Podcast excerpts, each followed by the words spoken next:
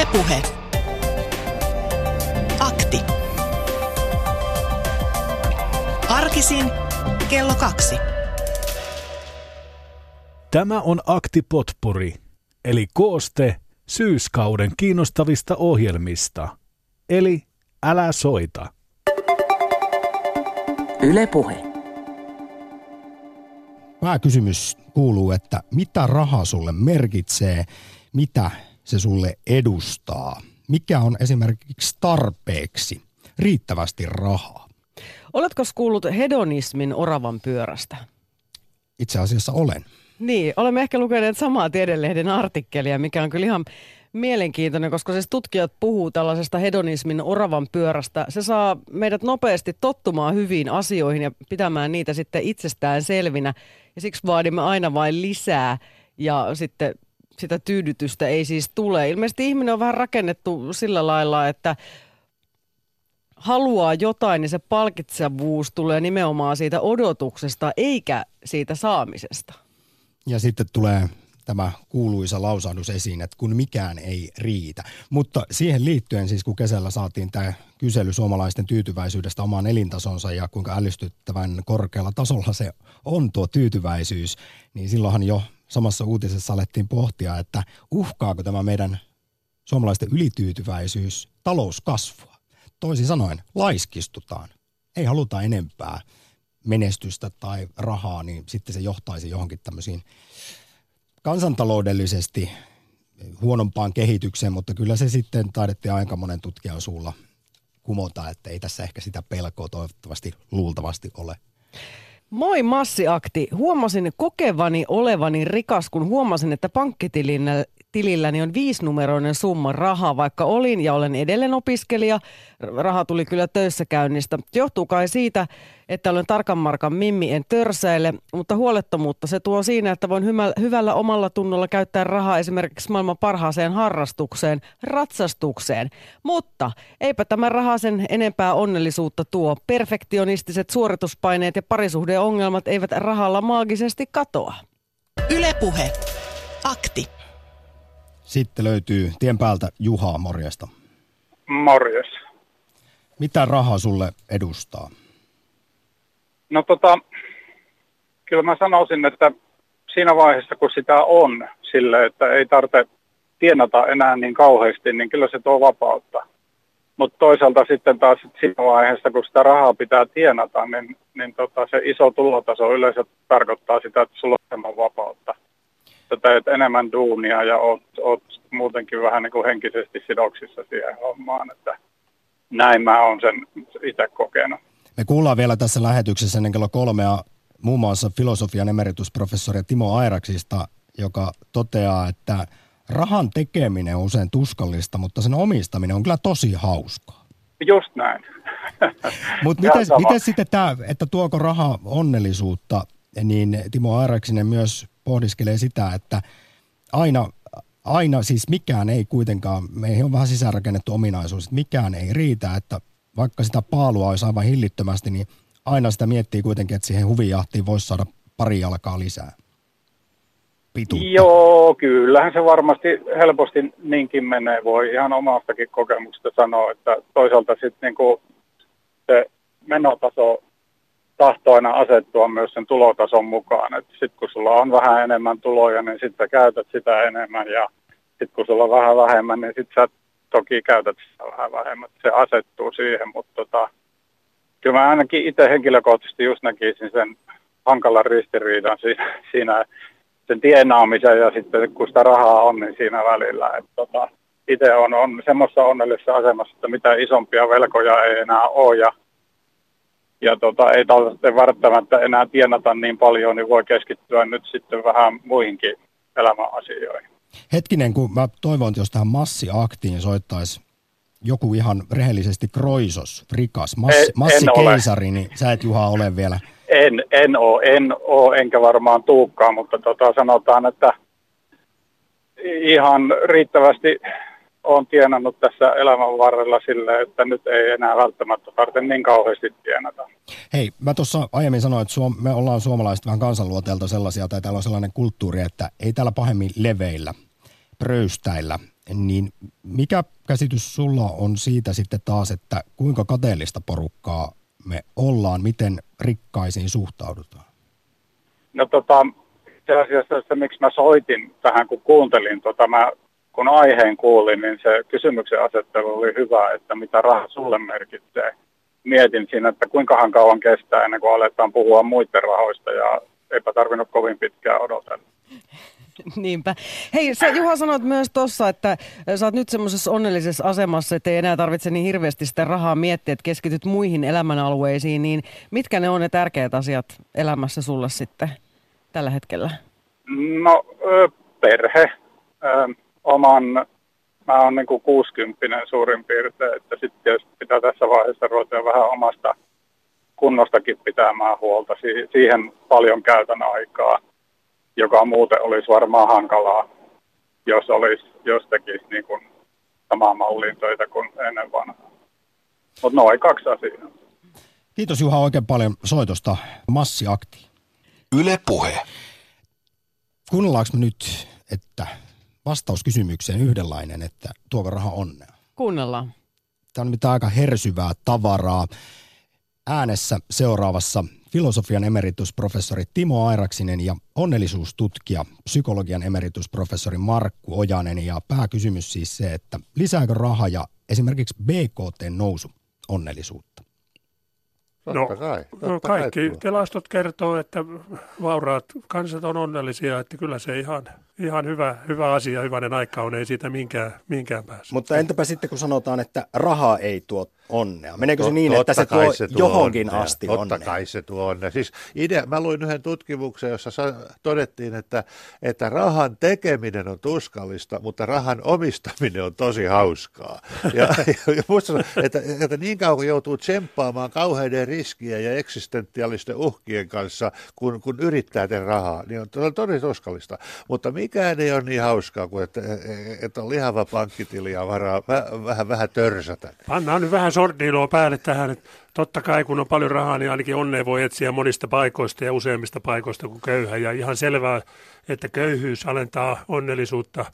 Ja aika yleinen tulos on se, että jonkun semmoisen tietyn tason, joka nyt tietysti vaihtelee vähän maita, niin sen jälkeen ja sitten nyt ei niin mitään valtavaa onnellisuus lisää sitten enää saa. Tai sitten ei kehtaa vaan sanoa, kuinka onnellisia on, kun ne on siis Joskus, kun oon pitänyt esitelmiä, varsinkin eläkeläisille, niin kysynyt, että, että merkitseekö raha teille mitä? Ei, kenellekään ei raha merkitse mitään. Sitten mä kysyn, että lottoatteko? Kaikki lottoaa kuitenkin. Mä sanon, että nähtävästi kaikki kuitenkin elätte niin, niin kuin äkillisen voiton toivossa. Rahan funktio muuttuu, että ensiksi on kun on vähän rahaa, niin raha merkitsee selviämistä olemassaolon taistelussa.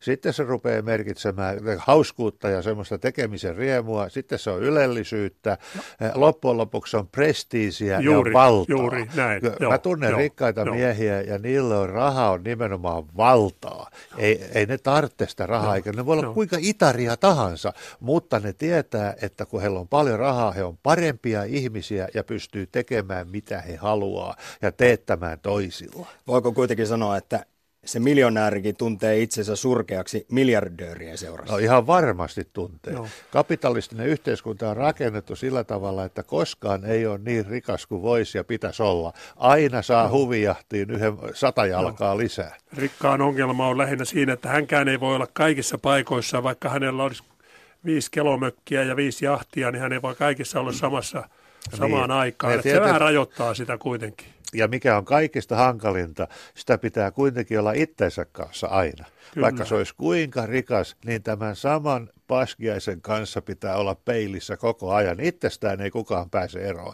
Yhdessä paikassa no. kerralla ja itsestään no. ei pääse eroon. Siinä on onnettomuuden no. lähde. Ja kaverit voi olla samanlaisia, eikä koskaan voi ihan varmuudella tietää, että onko se rahan takia mun kaveri vai jonkun Kaveria pitää olla rikkaita myöskin ei rikas voi kaverirata köyhien kanssa, se koska se ei voi luottaa se, niihin se köyhiin. kyllä. Edes akkoja voi ottaa köyhistä, kun Mutta ei kun voi luottaa niihin. Köyhiä pyrkii niin paljon kavereiksi, se on se pähkinä. Siksi lottovoittajan ei koskaan pidä tunnustaa olevansa lottovoittaja. Näin, oi, nä, oi, näin oi, oi. Ve, veistelivät pari vuotta sitten mun haastattelussa filosofian emeritusprofessori Timo Airaksinen ja tosiaan onnellisuustutkija pitkän linjan sellainen psykologian emeritusprofessori Markku Ojanen.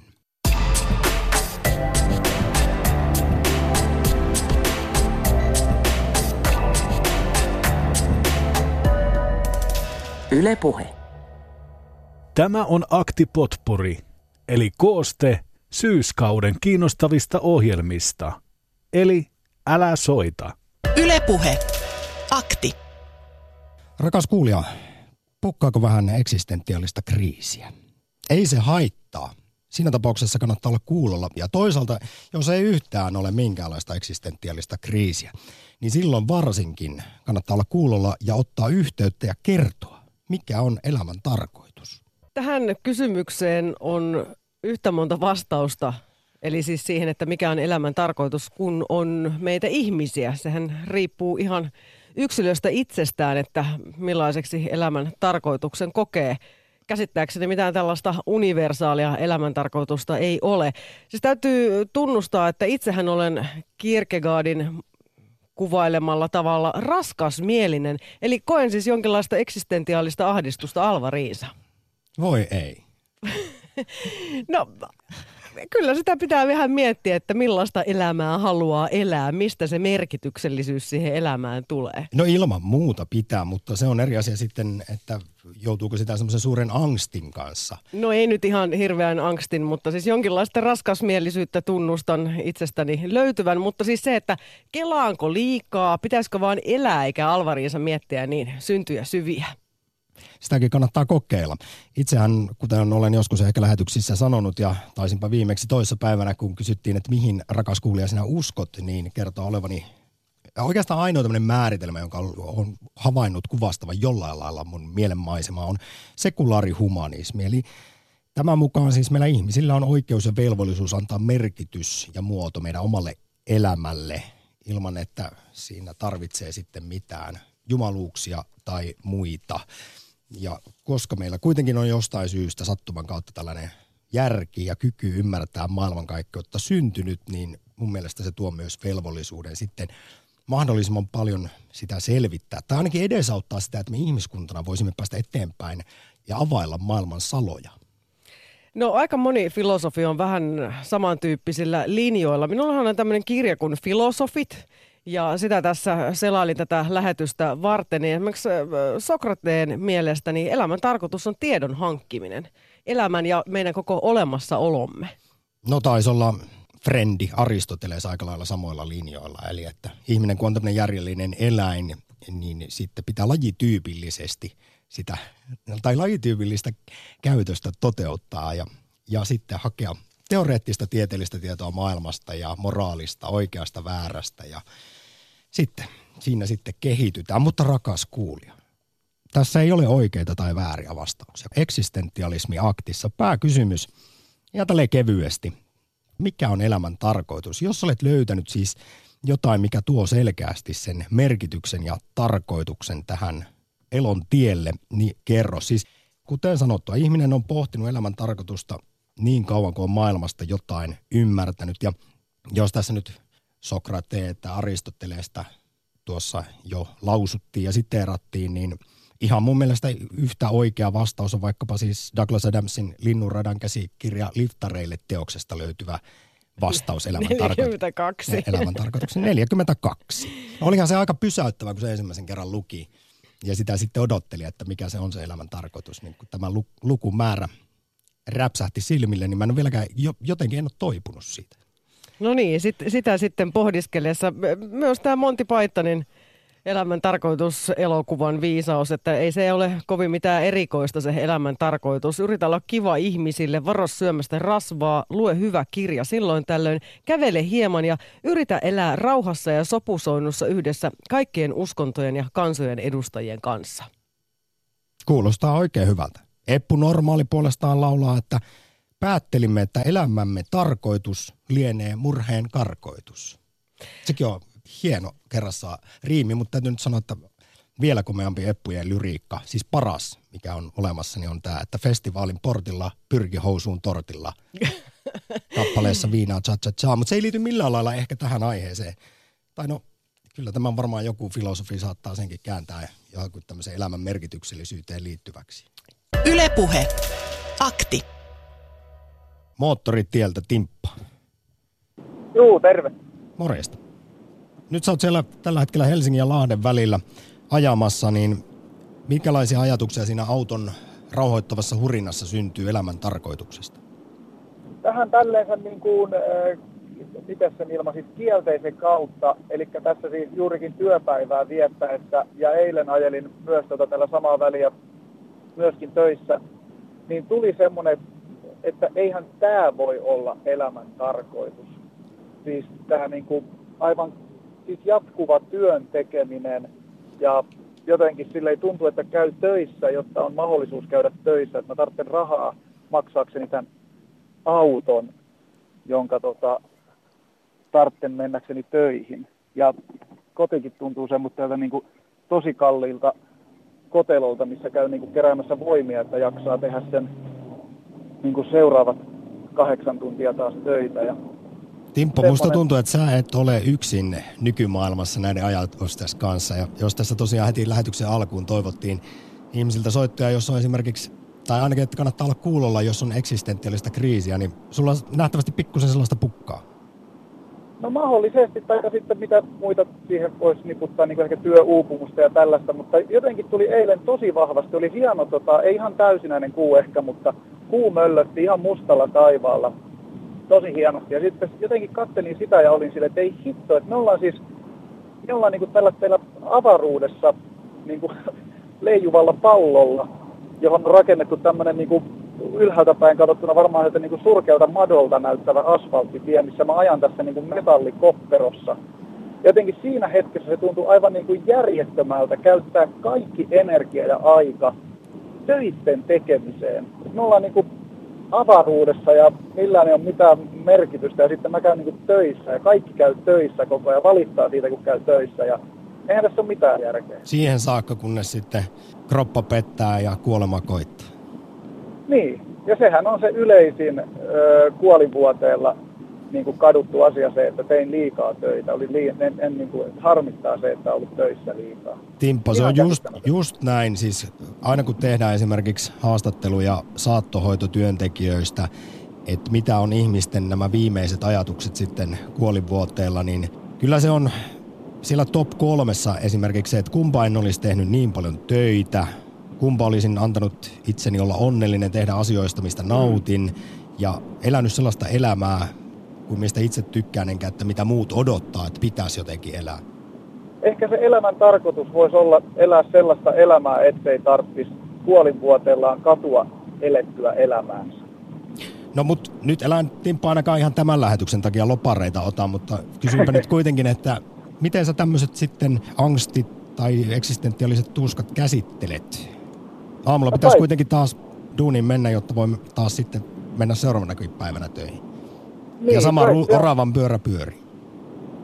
Tai se on se asioiden todellisuuden kieltäminen, että harhauttaa itseensä johonkin semmoiseen aivottomaan viihteeseen, pistää telkkari päälle illalla ja höröttää jollekin, kun jotkut on jossain saarella ja pettää toisiaan ja syö jotain huonoa ruokaa ja sitten niin kuin sokeria ja, sokeria ja huonoa viihdettä. Sille niin kuin harhauttaa itsensä siltä niin kuin kysymykset, mikä koko ajan kutkuttaa takaraivossa, että miksi mä elän näin. Mutta voiko sitä paeta sitä tunnetta loputtomiin sulkemalla silmänsä vai pitäisikö ottaa, tehdä irtiotto? Pitäisi, pitäisi. Mun mielestä meidän pitäisi kansakuntana tehdä semmoinen niin kuin todella iso irtiotto silleensä, että mä muistan kun mä olin, mä olin tuolla Sivarissa, niin silloin se tota, yksi luennoitsija sanoi siellä, että tiedättehän te, että jos te niin kuin ryhmänä, se, niin kuin, se on Lapijärvellä, kun meitä oli se joku, mikä ryhmä onkaan, mikä sinne tulee kerralla, että jos te ryhmänä päättäisitte kieltäytyä, niin kuin tuosta rupeaa totaalikieltäytyjäksi, niin teille kellekään ei tulisi mitään seuraamuksia, koska ne ei voi noin isoa porukkaa pistää linnaan. Eihän meistä kukaan sitten, kun eihän me nyt tehty sitä porukkana, mutta musta tuntuu, että samalla lailla tämän, niin kuin, että jos me voitaisiin tosi isona porukkana tälle niin kuin kapitalistiselle yhteiskuntajärjestelmälle sanoa sillä, että hei, me ei, ei me niin kuin osallistuta tähän leikkiin enää, että, että tämä oli tässä, niin sitten tulisiko sitten mitään seuraamuksia kellekään? Oltaisiko me sitten vapaita ja voitaisiin keskittyä semmoisiin oikeasti nautinnollisiin asioihin, kuten hikoileminen ja nauraminen ja läheisyys ja kaikki tällaiset muut kuin se niin kuin Taiteet, tieteet tehty. ja kulttuuri. Oh, juuri näitä oikeasti merkityksellisiä asioita. Mutta mä veikkaan ihan tälleen niin kuin perstuntumalta, että me kuitenkin tässä vielä niin kuin sadankin vuoden päästä yhteiskuntana yhtä lailla katsotaan sitä, kun jotkut pettää toisiaan jossain autiolla saarella ja kirotaan sitä niin kuin elämää, jota me pakotamme itsemme elämään. Tässä vaiheessa tippa, Oi voi. mä kiitän sua suuresti soitosta eksistentialismi aktiin ja vähän jotenkin kornilta tuntuu toivottaa tsemppiä, mutta en mä oikein osaa muutakaan nyt tässä vaiheessa sanoa. Juu. Emme, emme varmaan saada koko kaikkia sitä kollektiivista tunkkia heittämään vielä tässä vaiheessa. Hei, mutta I feel you, Timppa. I feel you. Kiitos soitosta. Jaksamisia teillekin sinne. Ylepuhe. Akti. Kun me ollaan noista sitä vaikkapa nyt Maslowin tarvehierarkiasta aika hyvin saatu ne pari alinta pyramidin pykälää ylitettyä, niin sitten alkaa tulla tällaisia pohdiskeluja, kun ei ole enää fysiologisia hengissä pysymisen tarveita ja turvallisuuden tunnekin on suht hyvä, niin siitä sitten alkaa kysymyksiä syntyä. Raskas mielisyyttä ilmassa. Hei, yksi ö, sytyke, miksi mekin tänään tätä juttua tehdään, oli Hesarin artikkeli. Ja Milla siteraa sitä WhatsApp-viestissään. Älä kysy, mitä voisit saada elämältä, vaan mitä voisit antaa toisten elämälle. Kiteyttää hyvin jotain omasta ajatuksestani elämän tarkoituksesta tai siitä, mikä tekee elämästä merkityksellistä. Oman elämäni tarkoitus on rakkaus tai vähemmän latautta, latautunutta sanaa käyttääkseni välittäminen kanssa ihmisiä ja kaikkea elollista kohtaan. No jos mä äsken mainitsin tämän psykologiasta tutun tarvehierarkian, niin kyllähän sieltä tämä, tämä löytyy ja kaikkien tutkimustenkin mukaan siis muille hyvän tekeminen tai muihin rahaan käyttäminen tuo paljon enemmän onnellisuutta, jos sekin tietyllä tavalla tässä yksi teema on ollut, mikä tuo onnea, niin kuin se, että käyttäisi vaikkapa sen rahan itseensä. Tämä on kaikissa tutkimuksissa aina havaitaan. Ylepuhe. Akti. Martti huutelee aina silloin, tai on onnellinen, kun se saa nostaa keskisormen yläkertaa kohti ja sanoa, että fuck you. Oho. Niin silloin, silloin minä olen onnellinen. Niin kauan kuin minä täällä olen, niin minä saan mennä ja solvata kaikki jumalat, jotka on meidät tänne luonut. Ylepuhe. Akti. Tanakkaa jatsia taas tänään kerran. Mä en ymmärrä, että mistä koivikosta Vieno, Tuuli löyhyttää koivun lehtiä. Mistä nämä ihmiset tulee? Meillä ei ole mitään muuta mahdollisuutta kuin NATO. Eihän tuolta tarvitse tulla, kun se 5 miljoonaa sotilasta Suomen rajalle, ne heittää karvalakit Suomen puolelle.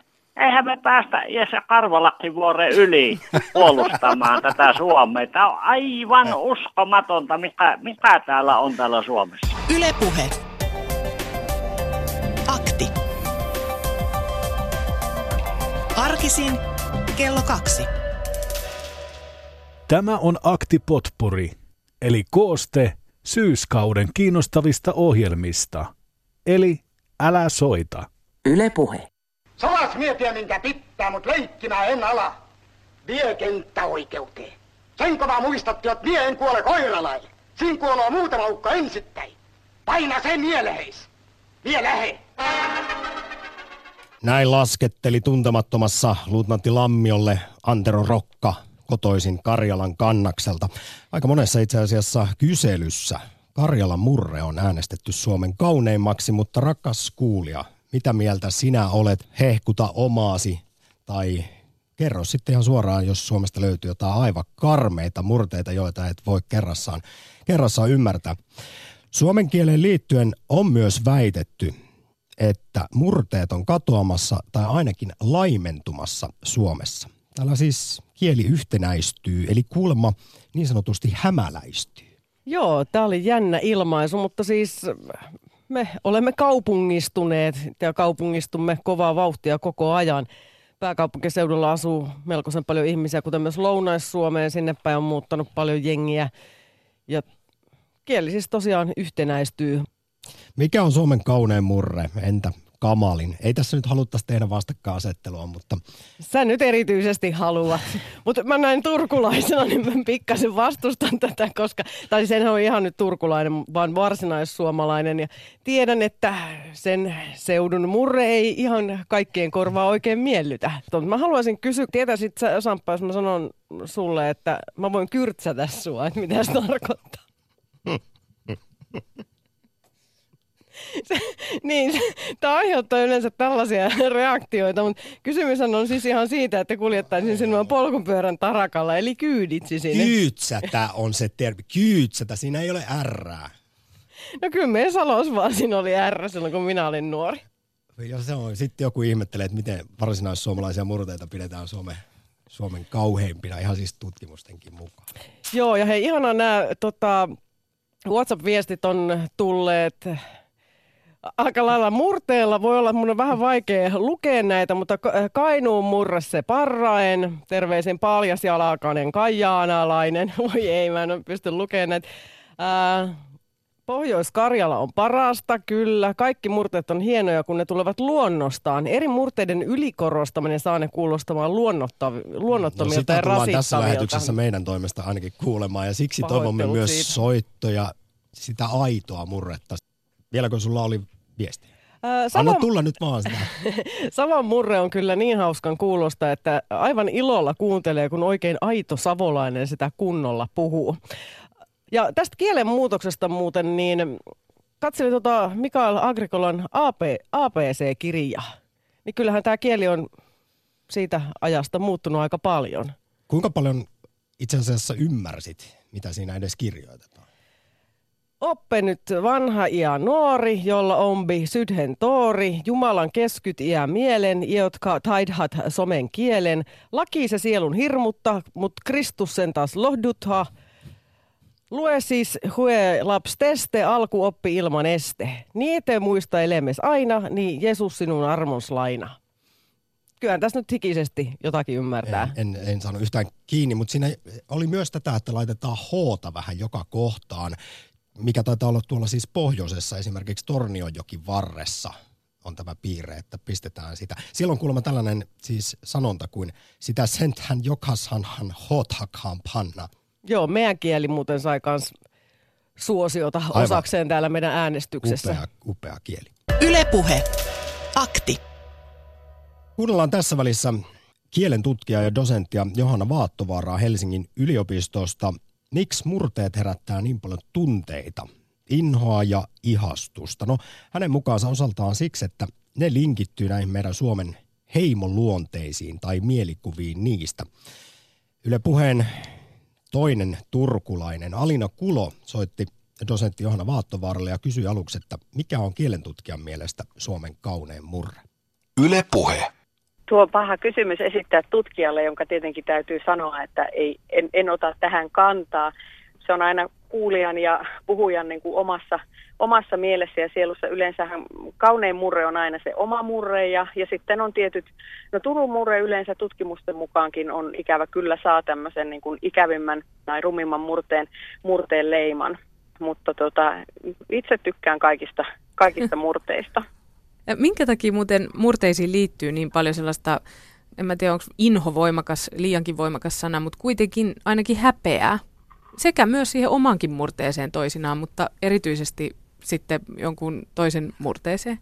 No, murteet on tässä suhteessa jonkin verran eri asemassa, koska eri murrealueisiin liittyy erilaisia mielikuvia ihmisheimoista. Ja ehkä sitten se, se mikä saattaisi selittää sitä Turun murteen jat, jatkuvaa semmoista ikään kuin heikkoa imakoa, niin se, se liittyy ehkä jonkunlaisiin niin kuin tietynlaisiin heimo-ominaisuuksia, jotka ehkä mielletään, että no, no Lounais-Suomessa ehkä puhutaan vähän sillä lailla ty- töksähtävästi ja tylysti ja siellä se ilmaisu on sellaista aika, aika niin kuin niukkaa sitten taas Itä-Suomessa, jossa kierrellään ja kaarellaan ja, ja puhutaan niin kuin pitkästi, niin, niin sinne taas liittyy tällaisia – tällaista lupsakkuuden ja ehkä myös vähän semmoisen kiertelevyyden ja kierron tai, tai tämmöisenkin leimaa. Peräpohjalaismurteisiin liittyy sitten taas tällaisen niin kuin eksoottisen ja ystävällisyyden ja vieraanvaraisuuden ja tämän tyyppisiä leimoja. Siinä on aina kysymys niin kuin myöskin kielen ulkoisista asioista. Näin kielen tutkija Johanna Vaattovaara Helsingin yliopistosta. Ylepuhe. Akti. Heillä tuossa äsken oli hyvin suuria vaikeuksia lukea Ottaa näitä mu- murteella upeasti, murteita haltuun. Mm. upeasti kirjoitettuja WhatsApp-viestejä. Kokeile nyt Heidi ottaa sieltä pari. Pari haltuun vai? Ei sitä hotakaan joka paikkaan laiteta, tee Lapin juntti. Joo, ja sitten täällä on tämmöinen toive, että puuppa Samppa vielä vähän hoota päältä, niin saadaan nauraa. Metkan kuulosta. No tähän nyt ennen kuin Ossi pääsee ääneen, niin täytyy kertoa se, että paras kaverini on Etelä-Pohjanmaalta Ala Härmästä ja mä oon hirveästi aina yrittänyt puhua hänelle halunnut kokeilla tätä, että osaanko puhua Pohjolaa asittain. Niin kuulemma se onnistuu 15 sekuntia, kunnes jostain syystä alan puhua kuulemma tällä lailla. Ja se on tämän alahärmäläisen kaverini mielestä hyvin vähän Pohjolaasta. Se tämä puhutumat. Ossi, moro.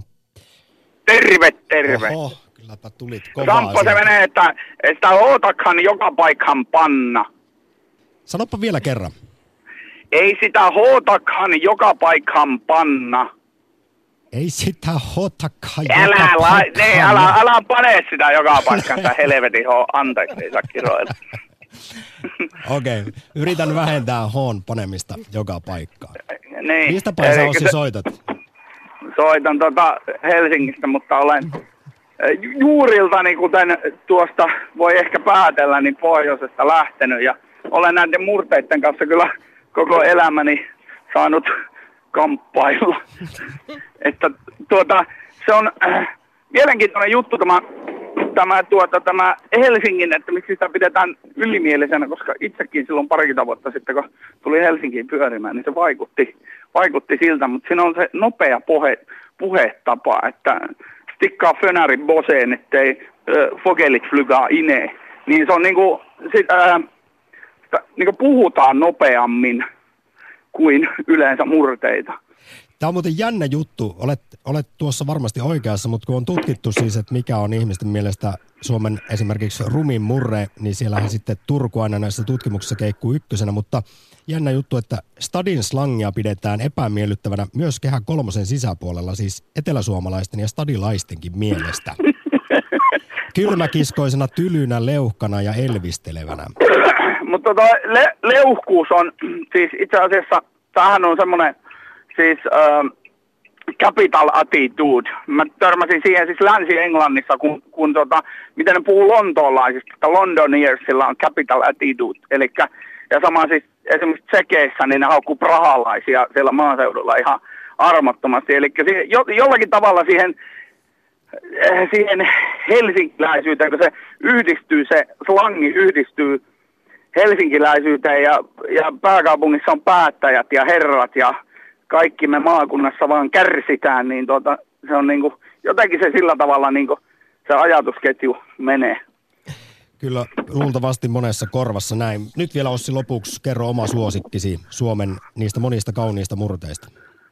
No itse on pohjoisesta päin, mutta kyllä mä Oulu, Oulun murteesta, että alakkona mua, niin se on aina kuulostanut hienolta. Olet aina alkanut sitten. Kyllä. No, kiitos Ossi soitosta. Ylepuhe. Akti. Kohtalaasta yritetään, mutta priimaa pakkaa tulemahan. Näin, no, näin sopia toivoo. Tämmöinen viesti on myös saatu, jossa toivotaan vielä, että kieli solmuu studiossa. Kaunis siä. Miten tämä nyt tarvitsisi ymmärtää? En mä vaan ymmärrä, kun että jossain siellä on joku kaunis vai kaunis sinä vai kaunis sää. Meillä muuten lapset juo kaikki vereet lasista. No niin. Mutta tiedätkö Heidi, mikä on Suomen seksikkäin murre? Tätäkin on kyselty. No, Nimittäin suosittu nettideittipalvelu e-kontakti teki muutama vuosi sitten laajan kyselyn, mikä puheenparsi viehättää sinkkuja seuranhakijoita eniten. Mikä on siis Suomen seksikkäin murre? Oulu on nyt mainittu rakkauden kielenä ja sen puolesta on moni liputtanut. Mä arvaan sen. Ei, vaan se, kun oikein vientää leveitä savua.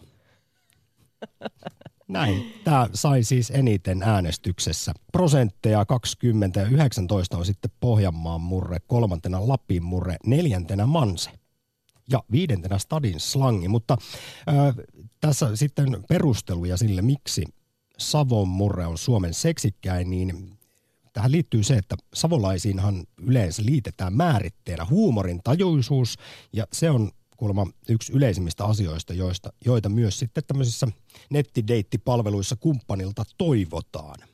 Eli kun on semmoinen lupsakka savolainen, vähän vierä leuka, niin se sitten Joo, saa sukat pyörimään jaloissa. Äh, Tämmöinen viesti on tullut, että vaikka ihminen olisi rikas kuin Vesa Keskinen, mutta vientää jotain Savon murretta, hänen arvonsa laskee saman tien. Murretta puhuva ihminen ei voi olla miljonääri, vaikka se olisi kultaa valettu. Itse kuvittelen Turun murretta Suomen vastineena Jamaikan murteelle. Kaukaa haettu, mutta auttaa. Turku, Suomen Jamaika, Kingston.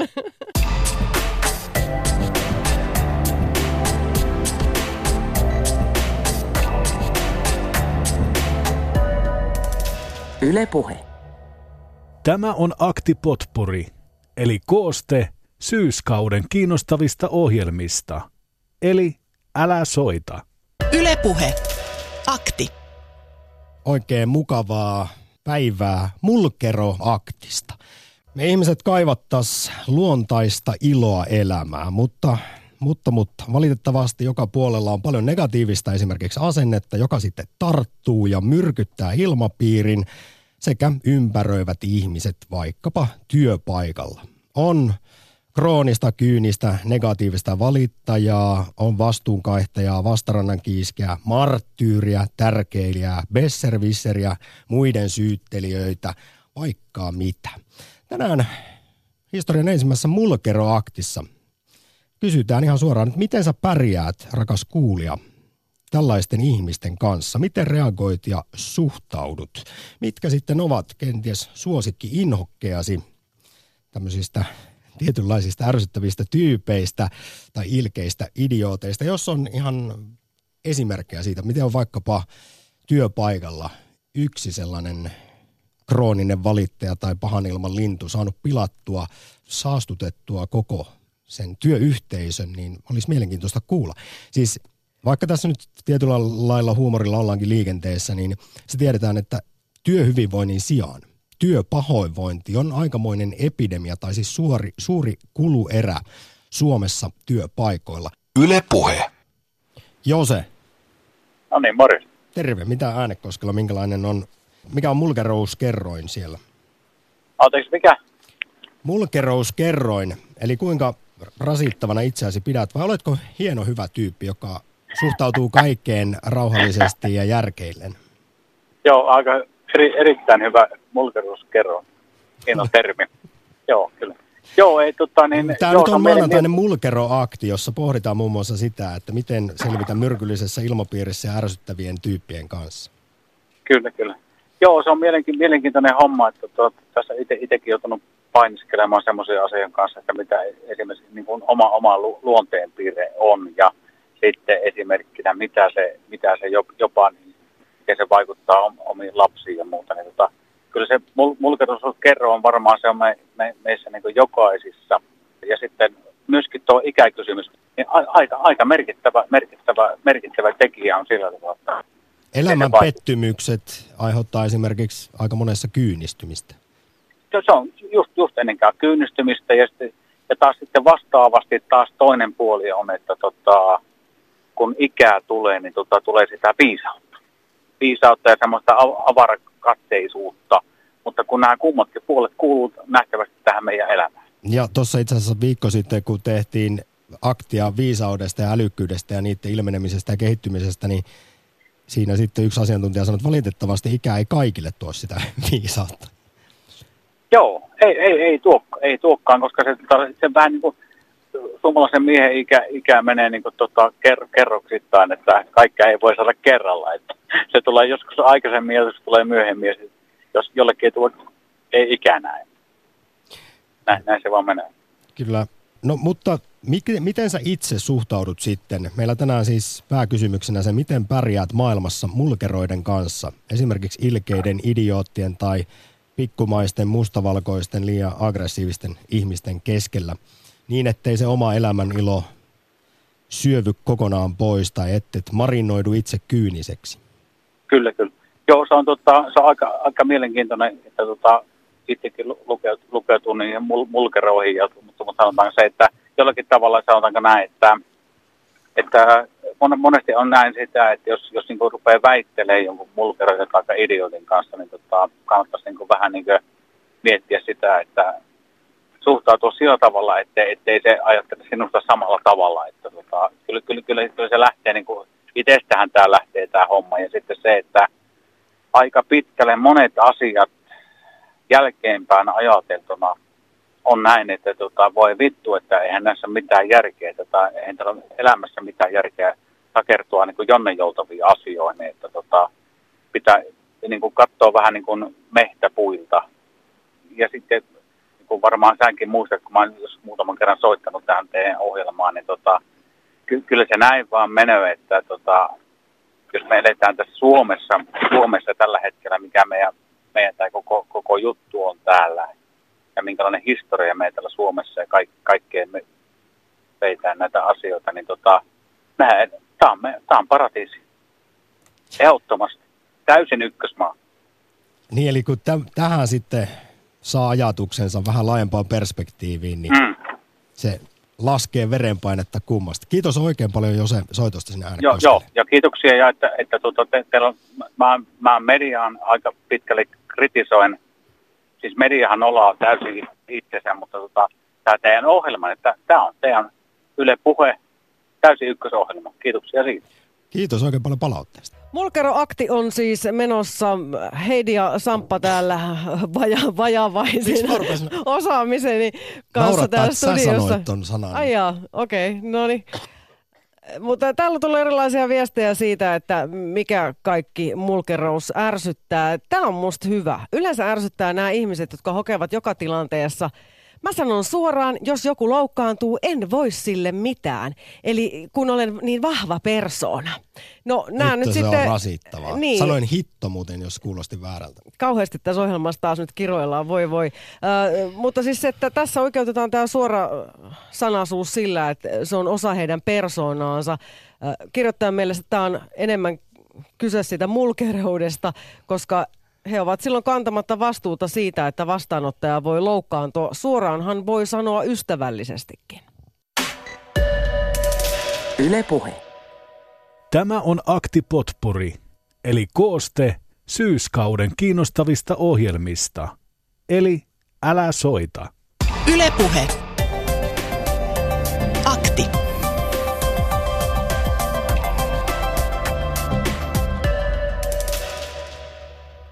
Pornahtavaa perjantaita aikuisviihde aktista. Studiossa Sampa, Ron, Jeremy, Korhonen ja ihan vaan Heidi Laaksonen. Joo, en, en rupea mihinkään General Jamesoniin mitään vertauksia nyt tällä kertaa tekemään. Etkä sä taida oikein voidakaan, koska sä et koskaan kuulemma pornoa katsonut.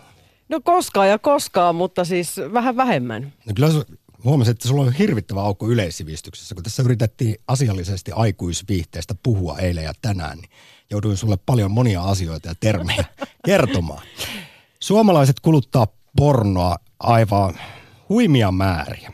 Silti siitä kuluttamisesta ei juurikaan puhuta. Voisi sanoa, että porno on edelleen tabu tai sen katsominen, kuluttaminen.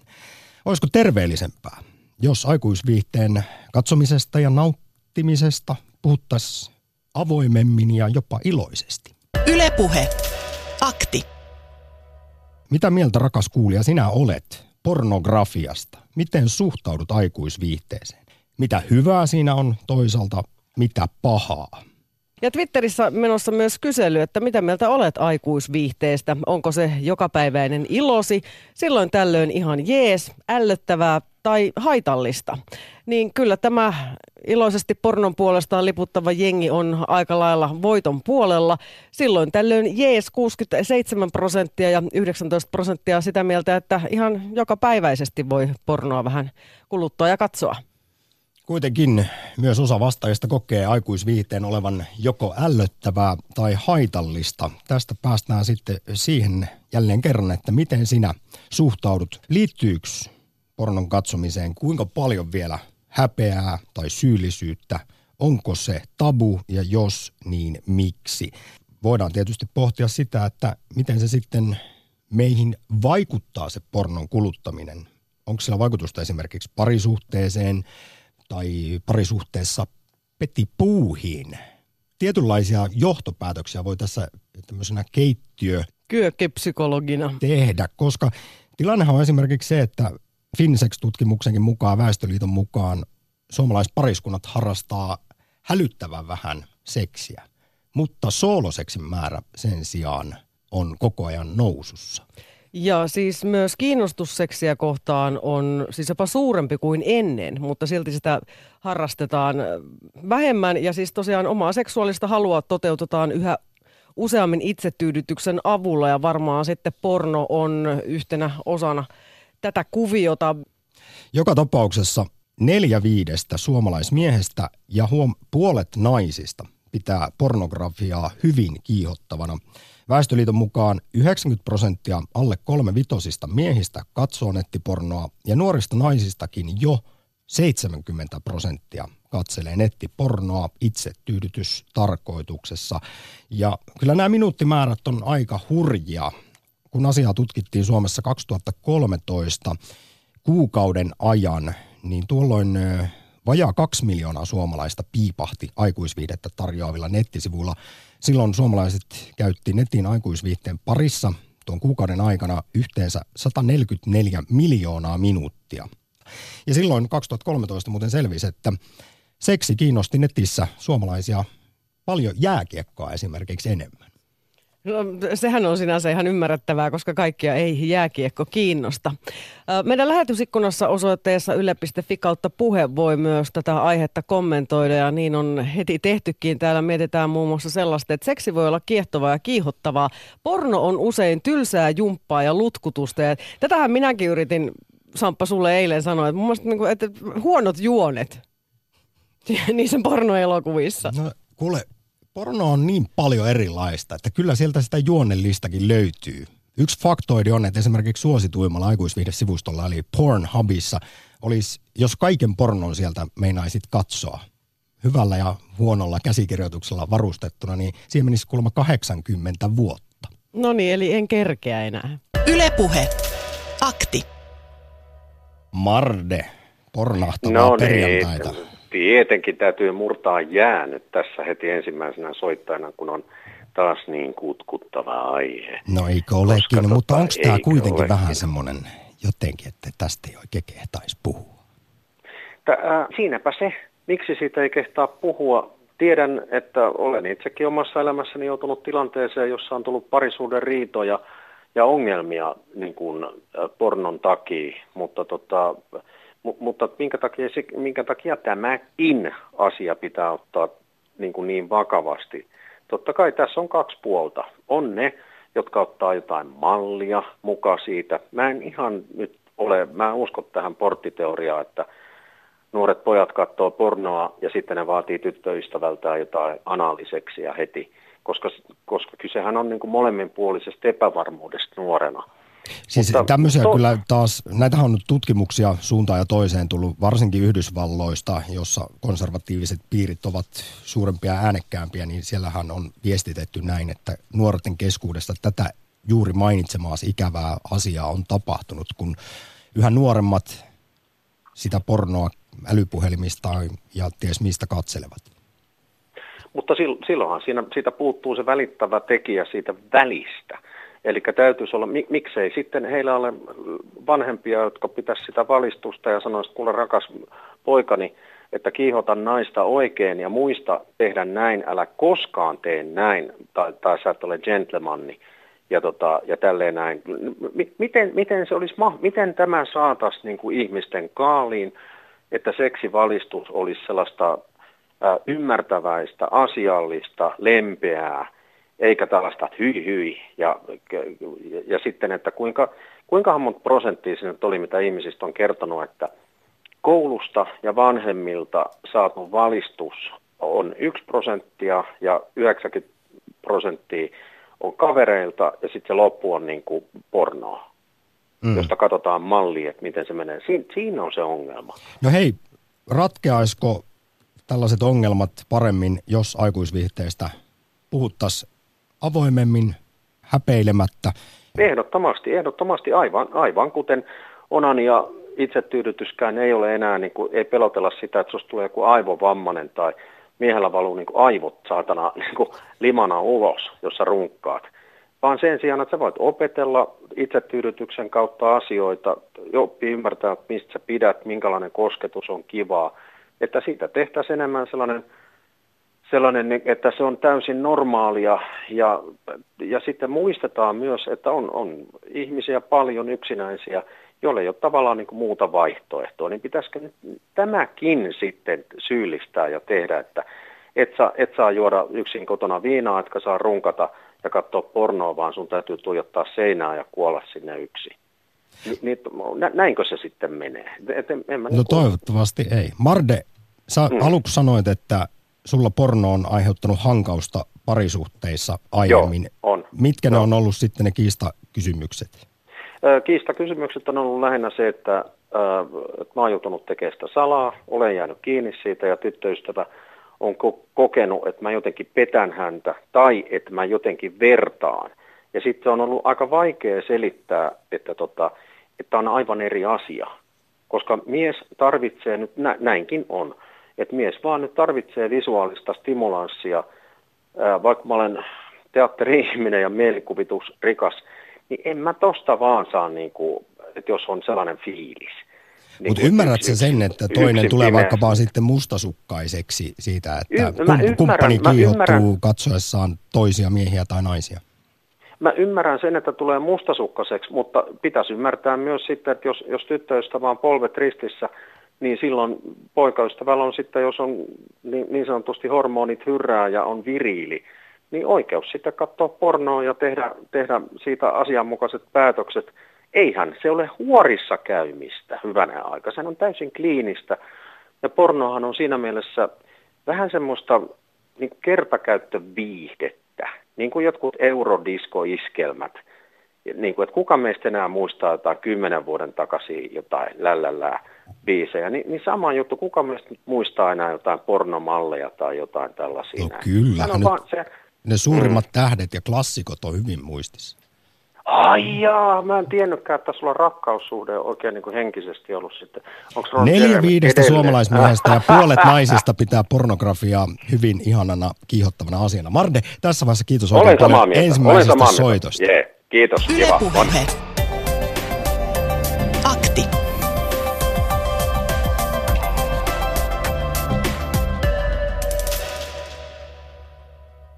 Hei, tuohon Marden sanomisiin liittyen, niin siis se on ihan tosiaan aika lailla faktaa, että tuota, miehiä kiinnostaa kiihottua kuvallisen stimulaation avulla ja siksi he käyttävät naisia enemmän pornoa tähän tarkoitukseen. Naisilla on taas kiihottumisen lähteet useimmin omassa mielessä. Ne on fantasioita tai muisteluita esimerkiksi hyvistä kokemuksista oman rakkaan kanssa ja naiset hyödyntävät näin, enemmän omaa mieltään kuin miehet, näin kertoo siis Väestöliiton tutkimusprofessori Osmo Kontula, mutta tässäkin siis muutosta tapahtumassa, että nuoret naiset Siis nuorista naisista jo 70 prosenttia on katsonut maksutonta nettipornoa itsetyydytyksen yhteydessä.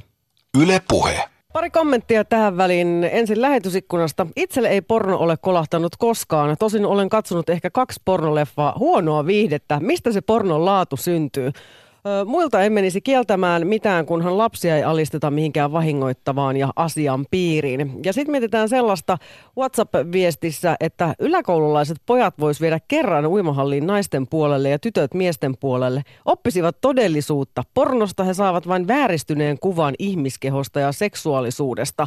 Mutta tähän kohtaan voisi kyllä sanoa sen, että siis tämmöinen amatööripornohan – on kasvattanut suosiota viimeisen kymmenen hu- vuotta suosiota ihan huimasti, että ehkä tämmöiset realistisemmat meiningitkin jyräävät ja, myös siellä. Ja luomuvartalot. Yle Puhe. Sitten nimimerkki Börje ja lainausmerkeissä myös paikkakunta Seinäjoki, eli nyt soitettiin sitten aikuisvideaktiin anonyymisti, näinkö se meni? Mitä? Että moro Börje. No moro moro. Tuota, se on aivan hyvä juttu, jos on tosiaan sellaista asiallista seksivalistusta. Niin kuin tässä on monet muutkin sanat. Ja sellaista oikeanlaista tietysti. Mitäs siihen sanot? No siis pitäähän totta kai olla mahdollisimman hyvää, laadukasta ja laajaa seksuaalikasvatusta ja valistusta. Niin lapsille kuin aikuisillekin.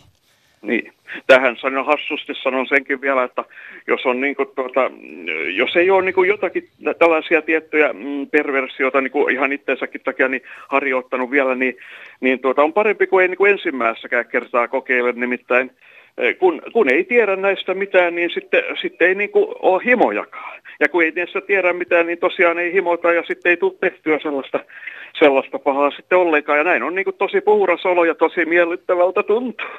Ja tietystihän tämä tietysti mitään ratkaisi tällainen pingottaminen, mutta tämäkin on kuitenkin niin kuin hyvä, että sitten tietysti Jeesukseen turvautuu, niin sitten se tosiaan hyvin menee, että niin kuin saa elää vapaasti pyhää elämää ja sehän onkin armoon lupa, tuota, voima elää pyhää elämää, e- eikä niin kuin lupa tehdä syntiä.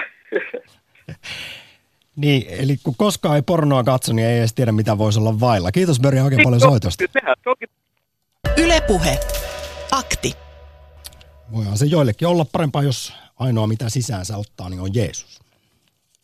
Oliko sulla Heidi viestiä? On viestiä. WhatsAppissa muistutetaan siitä, että ihmiset voisivat tukea näitä kivijalka-erotiikka-liikkeitä. Yleensä kävely liikkeeseen sisään ja DVDn ostaminen on kiihottavampaa kuin sitten itse sen tuotteen telkkarista katsominen. Kyllähän se on kuolevaa kulttuuriperintöä. On todella. Pornolehdet ja pornokaupat. Eihän pornolehtiä taida enää kotimaisia, onko niitä jäljellä yhtä aikaa? Ei, kaikki, kaikki on tainneet lopettaa ja yhdessä viestissä jos muistellaan, että ennen vanhan piti mennä kioskille ja hattu kourassa pyytää myyjättäreltä alan lehti. Ylepuhe. Akti. Mielenkiintoisia, erilaisia, moninaisia puheluita saatiin. Vaikka sä Heidi jotenkin luulit, puoli vuotta ehdotin, että meidän pitää puhua pornosta, niin sen, ei siihen soita kukaan. Tähän no, olin väärässä, voin myöntää sen ihan suoraan. Oli taas mahtava akti. Kiitos. Kaikki soittivat, tuumataan boksissa ja sitten kiitetään Heidiä ja Samppaa. Hyvät ja rennot ohjelmanvetäjät, niin porukka uskalsi soittaa. Kyllä olen ilahtunut keskustelun vilkkaudesta ja tässä vaiheessa siis kiitämme kaikkia ja toivotamme nautinnollista viikonloppua. Kiitos oikein paljon kaikille soitteille nyt ja viestilähettele nyt hyvää viikonloppua. Ylepuhe. Akti. Arkisin kello kaksi.